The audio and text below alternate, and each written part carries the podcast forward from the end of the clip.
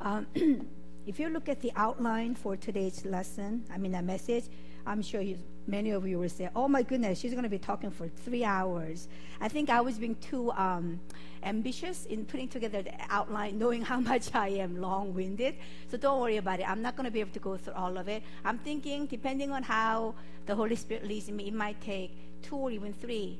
Uh, uh, sessions to go through what I want to really go through because I don't want to rush through. Um, basically, I want to I wanted to go back to what I think is the what is the most important thing in a believer's life, and that is to really uh, understand the salvation, the gospel. Uh, what transpired this week um, was that I received regularly the emails from those missionaries who are out there in the mission field serving. And um, one of the um, email letters that I received asking for prayers, uh, somebody uh, serving in Turkey basically said that this marks the seventh anniversary. I don't know if any of you remember, but seven years ago, there was one German missionary and two Turkish missionaries who were brutally, brutally murdered in the area of their missionary. Does anybody remember? There was a big news about that. Basically, they um, kept these five Muslim men pretended like they were interested in Christianity and they approached them. They even went to some of their meetings. But one day they showed up at this um, place where they print and distribute, I guess, Bibles, and they tied them, tied them up to chairs, and they basically tortured them for the next two hours. Every single finger was cut off. I had their, they had like over 100 stab wounds on their body, and one of them had their intestines pulled out and cut up into pieces in front of the other two. And when the people next door heard all the, you know, whatever commotion, kicking and screaming and all that, they called the police. So when they heard the police coming, they finally slit their necks. So all three of them um, killed.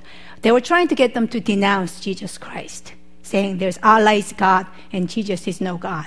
But they, they even captured the whole thing. They were torturing and murdering these missionaries on the video cam, whatever. But not even once did anybody ever open their mouth and say something. So I was, and then, oh, I know why that article or the, the uh, prayer request was sent. Those five guys who did this, they were all released this past um, uh, couple months, whatever, because in Turkey apparently there's a law that says after seven years, they are still the police is still trying to investigate who was behind this thing.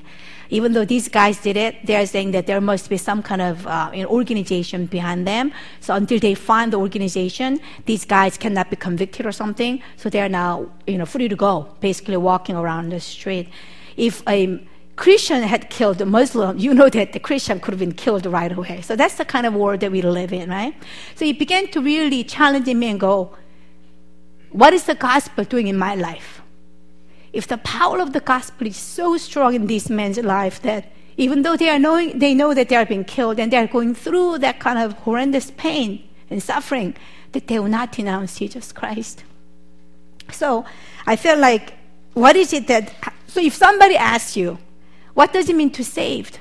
What does it mean to be saved, to have salvation? How would you answer? Oh, yeah, that means Jesus Christ died on the cross for my sins, so I don't now go to hell, but I go to heaven. I mean, it only takes half a minute to be able to explain what salvation is, right? And then we go on with our life. But I really felt like we really understand the depth of what the salvation in through Jesus Christ has earned us. So that we, not that, that all of us may go out there and get killed, my prayer sometimes is, Lord, I don't mind going out as a missionary and getting killed, but let me die instantly. I don't want to have to go through the torture. Um, but you know, God says God does not allow you to go through what you cannot handle or bear. You know, even in the Bible, when Stephen was stoned to death, you know, the first martyr of the early church, he says that his face was so peaceful. He saw the angel of God. So I'm thinking if we ever have to be in a situation where we are killed or tortured, miraculously, I feel, I think that God's Spirit will be upon us that we won't even feel fearful or we won't even feel the pain. I don't know that. I mean, I, I will know that because I didn't experience it, but um, God will never have us go through more than what we can. So anyway, so today I want you to start with God, the Creator. Unless we understand God as our Creator, we cannot. And what the intention of the creation was, and how under, under unless we um, understand God the Creator, we don't know who we are, why we were created, or how we were created, and what on earth we are doing here on earth. So I want you to go back to God the Creator. Because if somebody asks you, what is the most important thing in life that you can accomplish before you die, what would you say? What is the most important thing to think in each person should deal with? I think there would be to know who you are. A lot of people go through this life without knowing who I really am. I mean, making a lot of money and making name for yourself, what good is it if I, we don't really know what we were created to be, where we are headed, where we come from? So today I want you to just start with looking at the gospel next, you know, few times that we I have time with you. I want you to know, I want you to start with um, Creator God, and um, in doing so. Mike Chung on one of our Saturday early morning prayers showed this video clip that I thought like it's so to the point. I mean, there are lots of video clips out there, so I might even show you two because I found another one. There are tons of these out there, but just um, uh, thinking about Creator God, how God is the creator of the universe. You know, Genesis 1 had, chapter 1 has a lot of people arguing, you know, debating over who the creator of the universe is. Did it just come uh, by random process, Big Bang? But unashamedly, I am a a firm believer of the literal creation of the universe as God as the intelligent designer, as opposed to random processes just coming together. So here's a little video without further ado. Let's look at the one that says the, the workhorse of the cell, uh, kinesin. Then I might show you one more that I thought was pretty good. If you can have the darken the light in the front, too.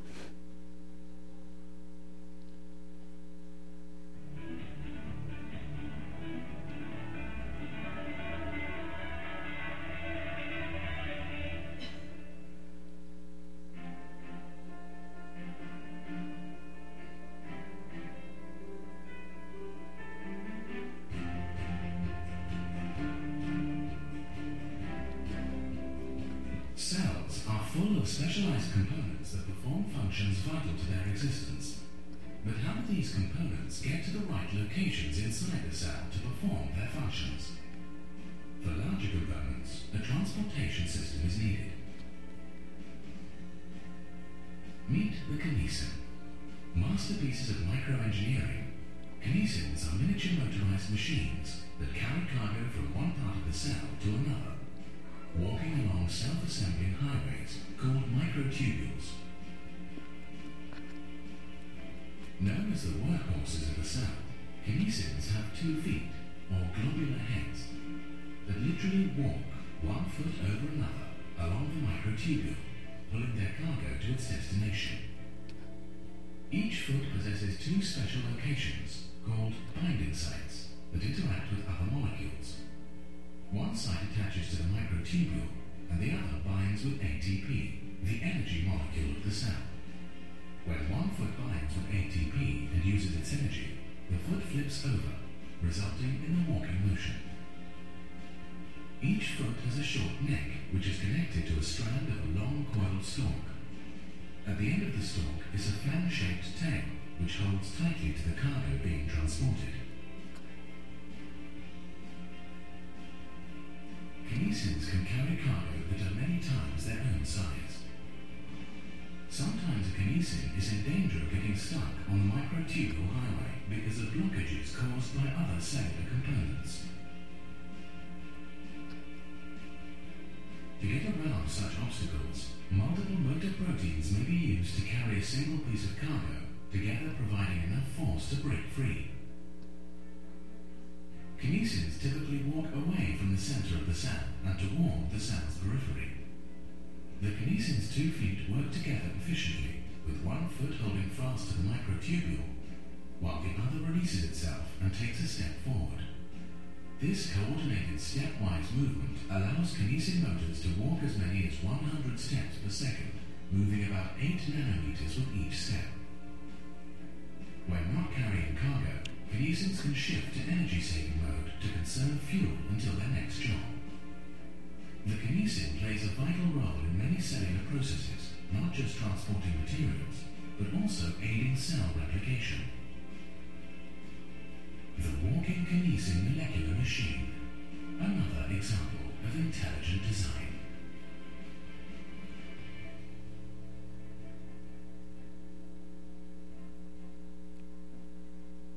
Yeah, so these even the tiniest little parts called kinesins are not randomly moving about, but they are using every step to accomplish a purpose, right? Uh, there's not, nothing random about what is going on inside of a little cell. Let's look at the second one. Now, this other one is more not at a, a cell level, but how each um, creature is created and go through a process with end in mind already. It's not random transformation, but you already have the end in mind when you go through a certain stage of life.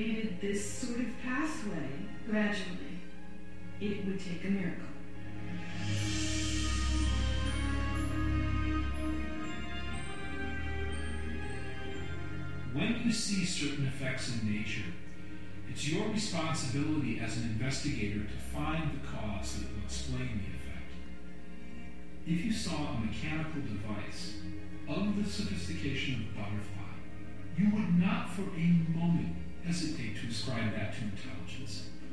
Because the butterfly is so much more sophisticated, almost beyond our comprehension, than anything that we make. Planning, foresight, artistry, engineering. When you process all the evidence revealed through metamorphosis, and then you ask yourself, in your own experience, what kind of cause could bring about these results? I think the only reasonable answer is an intelligence that transcends the natural world.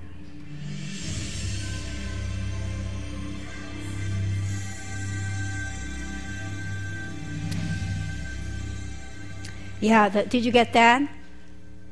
If the evolution is the natural selection, so survival of the fittest holds, then the butterfly can never be born because uh, the outer shell, the chrysalis, what is it? How do you say it? Yeah, chrysalis has to die first in order for that adult butterfly to emerge. And dying is not a natural thing. It's not survival of the fittest unless you already have the end product in mind, right? So this has to be a design that already saw. It's not a evolution. It's not a random mutation that ended up with adult butterfly. You already had adult butterfly in mind so that you would go through the dying of the chrysalis in the middle because you know something better is waiting at the end is the point. At any rate, so we're not going to talk about butterflies today, but we're going to talk about us human beings, obviously, as the creation that God made. So we're going to turn to, um, we're not going to go through all the let there be light and all that, but we're going to go right to the part where God creates all the animals and human being. Genesis 1, verse 20 through 26. Okay? Let's see if we can read this because this is going to take time, but I think it's important. Genesis chapter 1, verses 20 through 26. Let's read it together.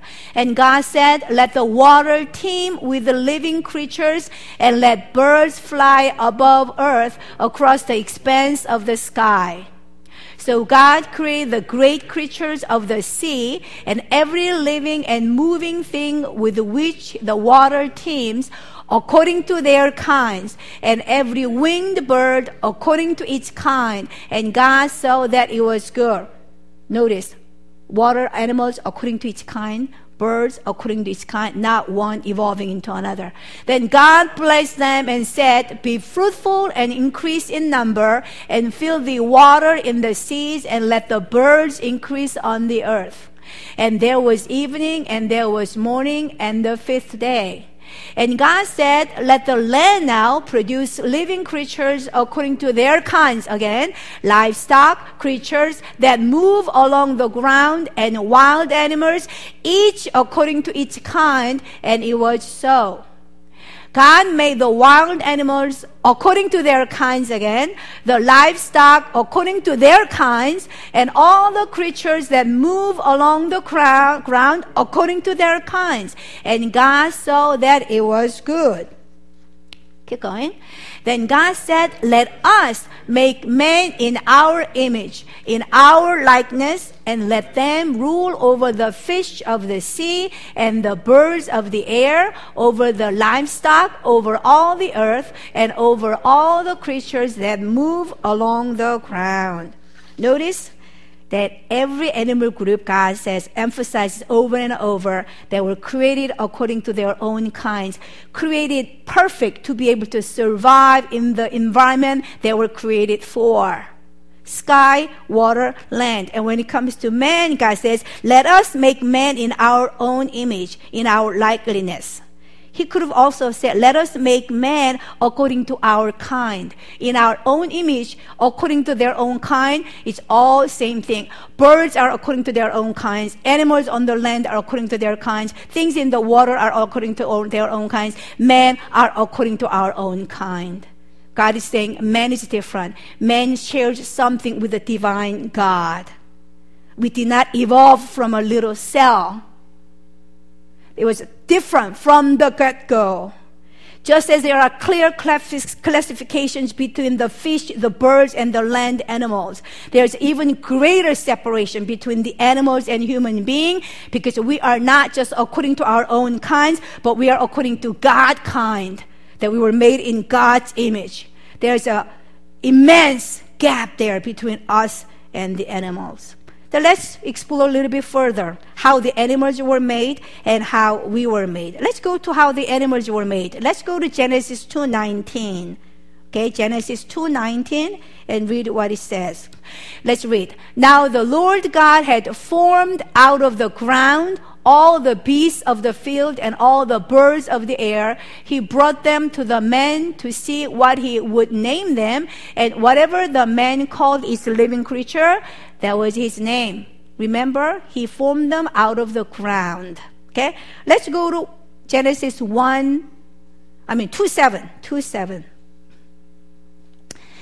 The Lord God formed the man from the dust of the ground and breathed into his nostrils the breath of life, and the man became a living being.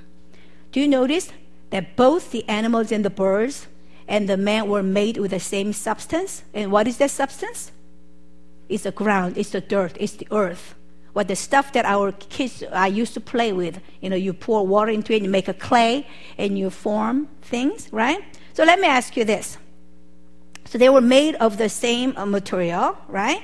Uh, and then, as we read in Genesis 2:19, as these animals were made, it says they were brought to Adam, and Adam began to name each and every one of them.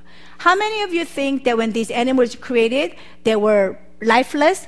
They were lying down on the ground, they were dead, but they were dragged before Adam, and Adam began to name them.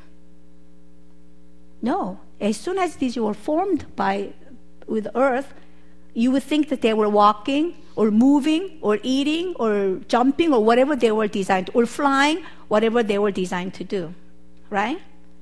Now, oftentimes we don't get this because I think even the Christian videotapes that we've played for little kids, we see the scene where Adam is created by God and the Adam is still lying down on the ground as if he's either sleeping or dead or no life in him. But as God breathes into his nostrils, the Adam like comes alive like a sleeping beauty being waken up by a kiss of the prince, right?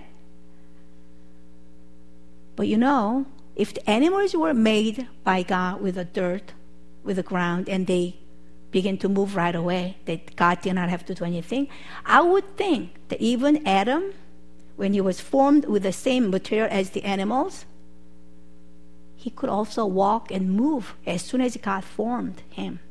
But notice that after God breathed his spirit, God is doing something to man that he did not do with the animals. But I'm saying, as soon as they were formed by God, they were both moving, walking, doing what they were supposed to be doing. Because animals did it right away without God breathing into them, right? So I'm saying that man, even Adam was already doing that, but it was not until God breathed the breath of life or his spirit into his nostrils, God says he became a living being. He was already moving like all the animals were already moving as soon as they were created. But the fact that they became a living being after God breathed his breath of life, moving around, breathing, it's not living as far as God is concerned. It's when God's Spirit is actually in the human beings who are created in God's image. God calls it living only when God's Spirit is actually residing in the life of a human being. There are lots of people in this world who are moving around, going to school, getting a good degree, making lots of money, seem to be enjoying life. But as far as God is concerned, unless the Spirit of God is in you, that's not really living. You don't become a really living being unless you function and live in the purpose, in the likeness of God, the creator of our own being, right? So animals have body and soul. You know what soul is? But we, as human beings, we have, God began with the same material, right? But God added an extra step when He created man. There was that, that icing on the cake, if you will. And what is that? Like I said, it's the Spirit of God in us. Animals have body, obviously we all know that, and animals have soul. You know what soul is? What is it? You know what soul is? Soul is soul consists of our mind being able to think, right? Have knowledge and the will. I'm going to do something, you know? And the emotions. All of those things, your mind, your will, and your emotions are all together. We call it the soul. So you agree that animals have souls too? They know. I have a dog at home, Pepper. She knows when I make certain noise in the kitchen, she will be upstairs. She knows that it's a pantry being open and that her, she's about to get her food into her little dish. So she comes down. So she's thinking. Even animals have the mind. And she has the will. You know, if we do, she has the will when I'm walking out there, when she sees a squirrel, she would pull my leash and wants to go after the squirrel. So she has the will to want to do something that she wants to do. And then obviously we all know that the animals have emotions too they get sad or they get afraid, right? Um, but then if we have, and um, you know, we have souls and animals have souls, how are we different? Have you noticed that even though animals have the souls, they have the mind, and then they have the will, and then they have the emotions? How are the animals so different from ours? The souls of human beings who have the spirit of God, that the, the, you know, the, in us. Um, if you think about it, how say how a squirrel I mean, some of you might disagree with me or if, uh, teach me if I'm wrong, but in general, how the birds build their bird nests, or even how the squirrels build their nests, or how they go about getting their food, getting the acorns or whatever, hasn't changed. Whether it was 6,000 years ago or 2,000 years ago. If you think about it, even though they have the mind, they have the will, and they have emotions, their life is not really improving, is it? Animals' way of living thousands of years ago is the same as how they live today. But why is it that us, the human beings, are constantly improving? How we used to live even 100 years ago is drastically different from how we live today. And even 10 years from now, you know, it's going to be totally different. What is it about us that is radically different from the animals that also have the mind and the, the, the will and the emotions? That the Spirit of God, that extra stamp, the being living, truly living, that creativity of God in us, the divine DNA, if you will, that has been breathed into human being is totally at a different level, another class of its own than the animals, you know, that we see around us. So, like I said, we are radically at a different place, uh, you know, now than even the animals are. They are pretty much in the same place as they were originally created. Birds still fly and make a nest using their beaks, and they are not beginning to build a different kind of house or bring a TV or listen to radio. None of that. They are still the same according to their own kind, according to how God created them to be. They continue to exist in the way that God designed for them to be on the day of creation. And human beings, because of God's DNA us, because God is a creative God, God is infinite God, infinite wisdom, we, with the Spirit of God, that handprint of God in us, we begin to develop and we begin, begin to do things better. And sometimes that's a problem, isn't it? Because we think we are like God. That we think we can do things better than God, and then we get proud and we rebel against God. But that's next time. So, because although God began with the same substance, same ingredients called the dirt of the earth, God ends up differently, right? Because God added that extra step, um, we end up totally different, right? So Adam, remember he was how he was able to name all the animals one by one. I mean, there must have been tens of thousands of different kinds of animals on the land and fish and the bird, but he named them all. No, no names the same. I mean, I'd have a hard time. I'll run out of things to say after, I don't know, maybe 50 or 100 different kinds. But he um, didn't do that because of that creativeness of God, the creativity of God in him. Now, before we go on, let's stop here and look at the, the substance, the dirt that was used to create um, the creatures, both man and the animals. Okay? If you go to Genesis 1 2, I mean, I didn't ask actually uh, Christy earlier that I was going to have that up, so I can just read it, but um, you can listen. Genesis 1 1. Okay, let me just read 1 1 and 1 2. You all know this. In the beginning, God created the heavens and the earth. Okay? Verse 2. Now, the earth, this is description of the earth. This is the material, the raw material with which that we and the animals were made. Okay? Now, the earth was formless was empty, and darkness was over the surface of the deep, and the Spirit of God was hovering over the waters. Okay? So the earth is formless, dark, and empty, and the Spirit of God hasn't gotten infused in it yet. When God created Adam through dirt, God's Spirit was breathed into him, but the earth, the raw material at this level, Spirit of God and the dirt, the earth, it are, are two separate entities. And look at the description of how the earth was. It was formless, empty, and darkness. and the raw material with which the human beings and animals are made have exactly those characteristics formless, it's inco- in- incoherent, it's chaotic, it's without meaningful connections. So, in our human experiences, I would liken, I would translate the formlessness, the formless characteristic of the raw material with which we were made, would translate to anxiety, insecurities, fears, and worries, and restlessness. The raw material that we are built with, it's not all that grand. Until the Spirit of God and we become a living being, truly living, truly functioning in the way that God intended us to be, being little God like people. Not that we are God, but sharing in that godly divine DNAs, that's who we are. We have anxieties, insecurities, and worries and fears. How many people do you see around you who have who exhibit exactly those symptoms? Because they are missing the spirit of God in them. They are being true to what they were made with. They are being true to the raw material that they were made with. Empty. The earth was also empty. Empty means it's vacant. It's void of something. It's missing something. It's un- unsatisfactory. It's meaningless. That translates to maybe greed that people have. I want more for myself because I feel empty inside all the time. There's a jealousy because somebody else has more than I do.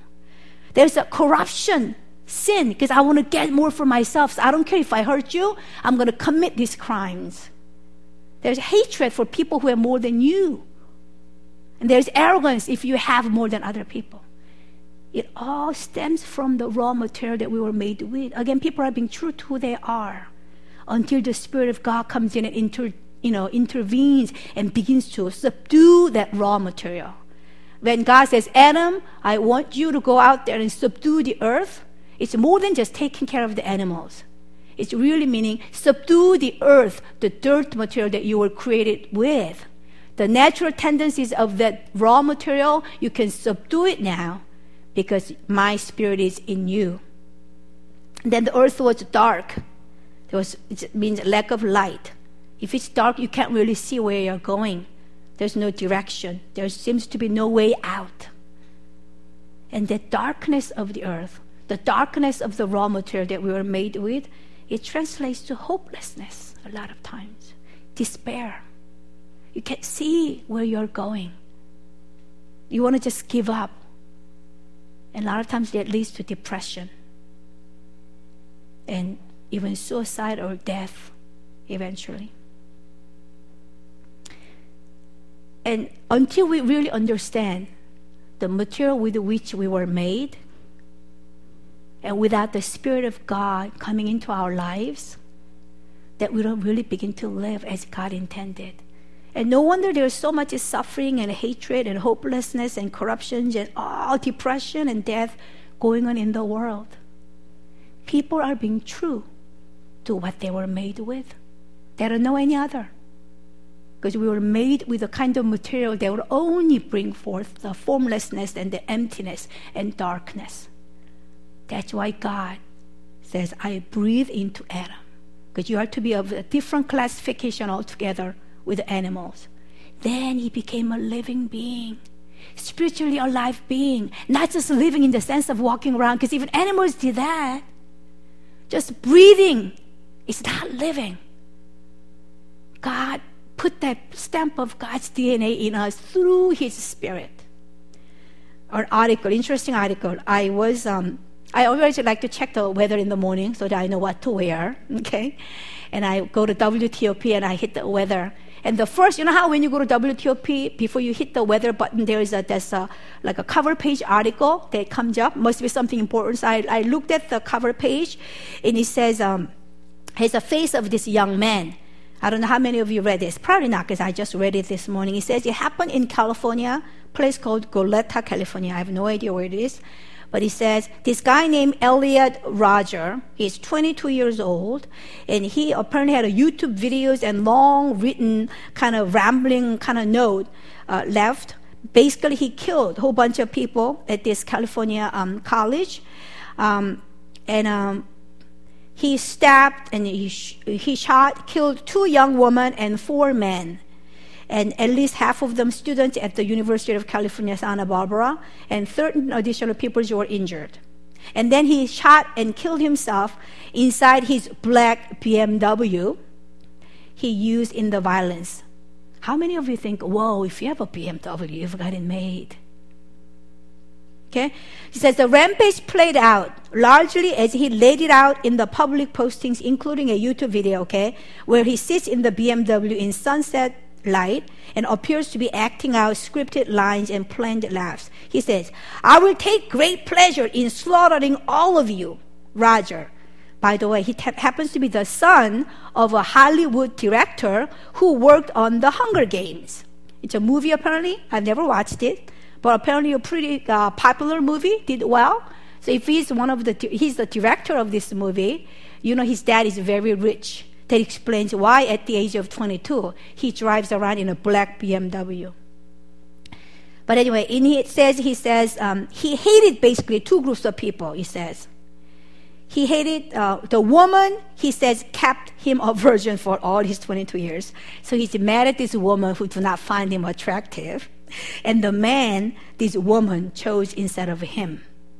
Okay, he says I don't know why you girls are so repulsed by me he says in the video, describing his loneliness and frustration. Whoa, loneliness and frustration, anger, corruption, because girls don't find him attractive? Where is this coming from?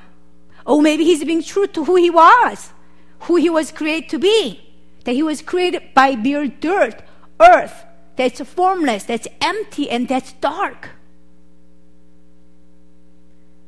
he was, uh, he was lonely and frustrated at never having had sex with or even kissed a girl. Wow, it's so bad that you didn't get to kiss a girl to the point of killing. I am polite, he goes on to say. I am the ultimate gentleman, and yet you girls never give me a chance. I don't know why. And he goes on, of the men he sees as his rivals, he said, I deserve girls much more than all those slobs and that after his rampage, you will finally see that I am, in truth, the superior one, the true alpha male. And he kills a whole bunch of people, and he kills himself in his driving around his black BMW. Has a father who directs a movie like The Hunger Games. Of course, this is an extreme case. Not everyone goes around killing people. But the fact of the matter is, most of us have, of, of have it under control. We have it covered pretty well. But we all would have that helplessness, that anger, fear, anxiety, wanting more for myself, selfishness, all of that. It's in us. We just are living in a better, better in a circumstance than this guy might have been. And we just have it covered under pretty well but that is who we were created to be, the material that we were created to be. And that is why God did not leave us alone. But God took us the extra step and He breathed His Spirit um, into us. And Adam would have been no exception. Adam would have been walking around, eating, thinking, talking, even, making plans, feeling emotions, just like the animals. But Adam would have been subject to all that, you know, the, the material, the raw material that, that he was created with. But into this Adam, into this Adam, made out of dirt of the earth, that raw material, God breathed his spirit, totally transforming his makeup. The dirt had all the negative characteristics, but when God's Spirit entered into Adam, he begins to be a genius. He names all the animals. He's able to dialogue, have a conversation with God. He, at the level of dirt, now is elevated to the level of God almost. I'm not saying we become like we become gods, but to the level of the Spirit of God with the DNA of God in us. That's where we are. We begin to talk comfort, share what's God's on his heart. And that was the original intention of creation. That God wanted. The, you know, Isaiah says that we were created for God's glory. And also God wanted us to have that intimate fellowship and relationship with God forever. But as we will continue next time, that's when Adam and Eve fail to obey God and sin enters. And you all know, just to make, like we're going to go into more detail next time I'm with you, because it's so important to realize what salvation means. Salvation is more than just Jesus dying on the cross so that I can go to heaven. Salvation really is reversing the consequences of the fall of Adam and Eve. It's really going back to Eden. It's going back to the place because when Adam and Eve sinned, they're obviously kicked out of Garden of Eden because holiness and sin cannot coexist. God is a love, but God is also holy and just. So he cannot tolerate sin when there is only to be holiness, God's presence. So as they're kicked out of Garden of Eden, as sin enters their heart, guess what? The Spirit of God leaves. And ever since the time of Adam and Eve being kicked out of the Garden of Eden and the Holy Spirit, God's Spirit leaving them, they are going back to the raw material that they were created be. Because you're still dirt when the Spirit of God is not there anymore. And the, the rest of the history, the history of mankind from the moment of Adam and Eve being kicked out of Garden of Eden up until now, until the time that Jesus Christ came to earth, it was God's history of sending prophets, sending, you know, priests, this and that, instituting the animal sacrifices. It's a way of God wanting to bring his people back to him, giving, you know, but it was not until this, that Jesus Christ came and then the Spirit, the Holy Spirit coming on the Pentecost. You see how the Spirit that left mankind is now introduced back into mankind through the death and resurrection of Jesus Christ. Now you know why so important that the Holy Spirit entering into mankind because we lost it. We lost that God's DNA that God created us with. We are left with just the, the, the raw material of the dirt, the death, and the fear and the hopelessness and the emptiness. And that's why we need the Holy Spirit in us. And that's what, what Jesus Christ um, did on the cross for us. So let me ask you this morning as I wrap up this message. It is so important that we understand that we were created differently, distinctively different from the other creatures. That God's original intention of creation was to put his spirit, his handprint, his DNA in us so that we could have that relationship with him from day one. We were not just some random mutation of a one cell. We just happened to get to the point where we are, and we just happened to, after billions and billions of years, we just got smarter than the animals. Even as simple as a butterfly cannot go through that process until you already have the end product in mind, we heard. And we are so much more than a butterfly, that we have the Spirit of God in us. So let me ask you Is the Spirit of God living in you? Is the Spirit of God in you? How do you know that? If the Spirit of God is in you, you have the desire to have the relationship with Him just coming to church once a week and go, I did my duty. Oh, darn, I wish I could just stay home. That doesn't happen if you have that Spirit of God is breathed into you through your faith, genuine faith in the death and resurrection of Jesus Christ. You begin to want to dialogue with Him. You want to worship Him. You want to know Him more. You desire and you have a hunger for Him. And then you go read His Word because you desire that. Because if not, His Spirit is not in you, you may think that you're doing pretty well now, going to school, making plans for the future, whatnot, but you're nothing but dirt. You're not. You're no different than animals. They're here one day, eat, drink, and die, and go back to dirt. And God created us to be much more, so much more than just be that.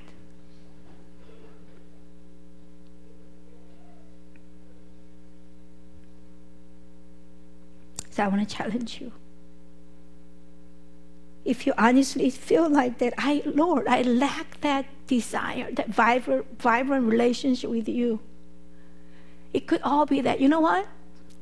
Even the way that we have faith in Jesus Christ, a lot of people believe in God at the knowledge level, at the soul level. Oh yeah, Jesus. They say Jesus Christ died on the cross, and I guess I will accept it because then I they say I go to heaven. But you know what? The faith is not at the soul level. The faith has to be at the spirit level. Unless you truly believe at the spirit level, the, the, your faith in the soul level, at the knowledge, information level, is not true faith. And you cannot, but you cannot have that kind of faith unless the, the, the, the, you know, the Spirit of God is alive and living in you. So I want to challenge you because I care for my, my brothers and sisters in Christ. That if you do not think that, that the relationship with you, you do not think that, that the evidence of God's Spirit being in you is, is there for your life, you need to seriously begin to pray and ask God and say, God, I've been a so called Christian all my life. I've been going to church all my life. I just assumed I was a Christian. But Lord, I want it to be more than a knowledge. I want it to be more than an acknowledgement. I want it to be more than just going to church. I want that your handprint of Spirit alive and living in me. I want to truly live. I just want to not want to exist. And I want to live the life that you intended for me, Lord God. I pray that that will be your prayer for this morning. Let's um, let's just close our eyes. I'll just give you a few minutes just to be on your own. Be real with God. Be real with God. And you know the time that we have to be able to truly invite the Holy Spirit in us is as wicked as this world may be, it ha- can happen only when we have this body and this soul.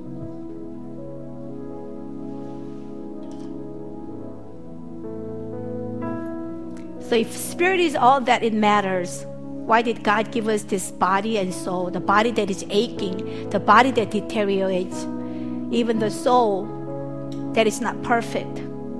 Because you need the body and the soul in order for the spirit to be able to enter into you.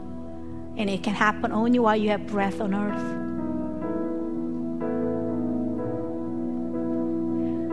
Lord God, we're just humbled before you.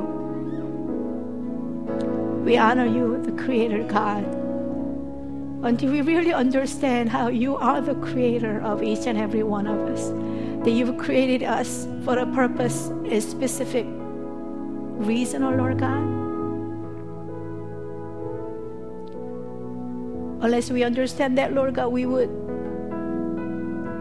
think that this life belongs to us and we each will do whatever we want to pursue and whatever pleases us. Remember in the book of Judges, again and again, the author quotes In those days, there was no king in Israel, and everyone did what was right in his or her own eyes. Likewise, O oh Lord God, unless we acknowledge you, the Creator of God, who created each and every one of us, even in this room, that we were not just random produce, random product of our parents' marriage and intimacy, Lord. But Lord, you, there is a Creator God. Not only who created me, but who beckoned me into relationship with you again through the death and resurrection of Jesus Christ that the spirit that left the mankind when Adam and Eve sinned against you and was kicked out of Eden, Lord. You made a way for your spirit to be able to enter back into humanity, Lord. And that was through the death and resurrection of Jesus Christ. Just as sin entered through one man, namely Adam, and everyone was condemned, your salvation came through one man, Jesus Christ who, having no sin of his own, died on the cross for our sakes, O oh Lord God. So, Lord, I pray that we'll truly begin to live, that your spirit in us,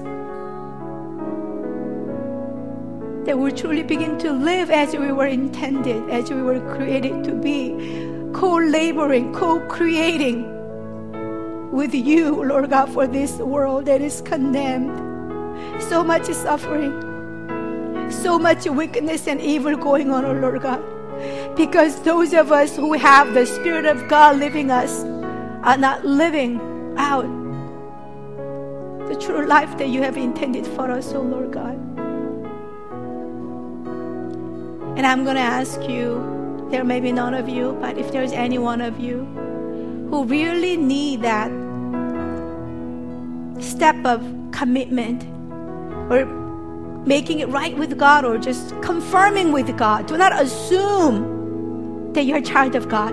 That's the worst, most dangerous assumption that you could ever make that you belong to Christ, that you belong to God when you are not belonging to Him, that you think you are living when you are dead as far as God is concerned, that God says you are spiritually dead. But yet you think you're living because you go to school, you eat, you go to sleep, you have a job, you make money, you laugh, you cry. God says even animals can do that. But God wants us to live spiritually. Do not assume. Make it right with God. Ask God. Struggle with it and ask God, am I truly living? Is your breath in me? Is your spirit in me, Lord God?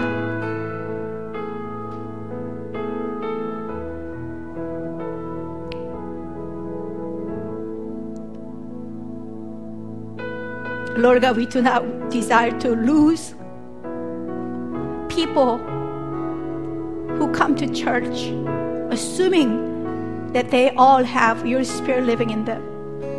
Sometimes we are more worried about people out there. Yes, we're worried about the people in Turkey, in Iran, Nepal.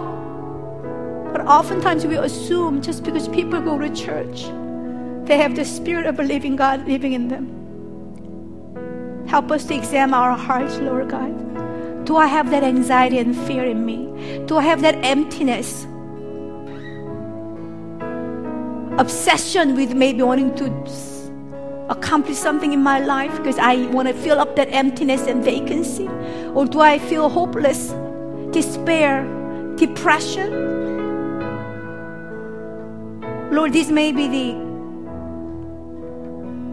signs that that your spirit has not taken hold of my life, my heart. And Lord, we desire to be in the place of reigning with you, with your spirit in us. That we will be overcomers, Lord God, not victims, but victors. Because we have your spirit in us, that you are, Father God, accomplishing your will and purpose through us in this world, Lord God. Just speak to us, Lord. Oh, Holy Spirit, come even now and convict us. Oh, Spirit of the truth, expose what's been hidden in our hearts, what's been pretended for so long,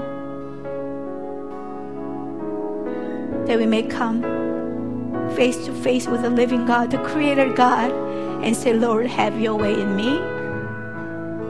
Lord, come in to my life, oh God. I want to begin to live I want to begin to live as I was intended to live by you, the Creator God. Come and begin to live in me, oh Lord God.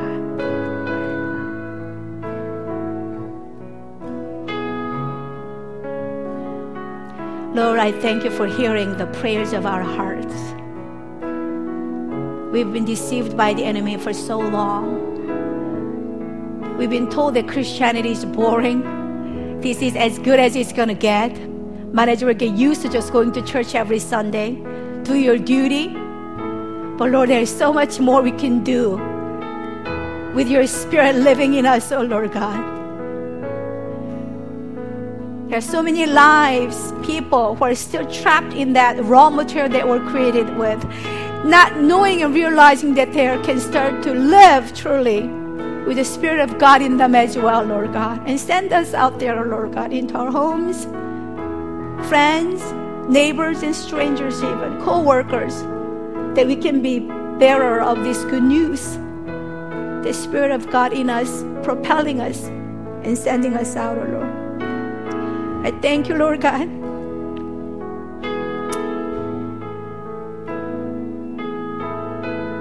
For that you choose to resign, I mean, uh, reign in a humble clay vessel like us that your awesome spirit, Holy Spirit, will not mind residing in, in me, this broken, wicked, dirty vessel, Lord God. You delight in that relationship with me. Not because I'm perfect, but you are my God, you are my creator, and you cherish me as your creature, as your pre- treasured possession. And I thank you, Lord God, for that grace and mercy. Thank you, Lord Jesus. Thank you, Lord Jesus. In Jesus' name I pray. Amen.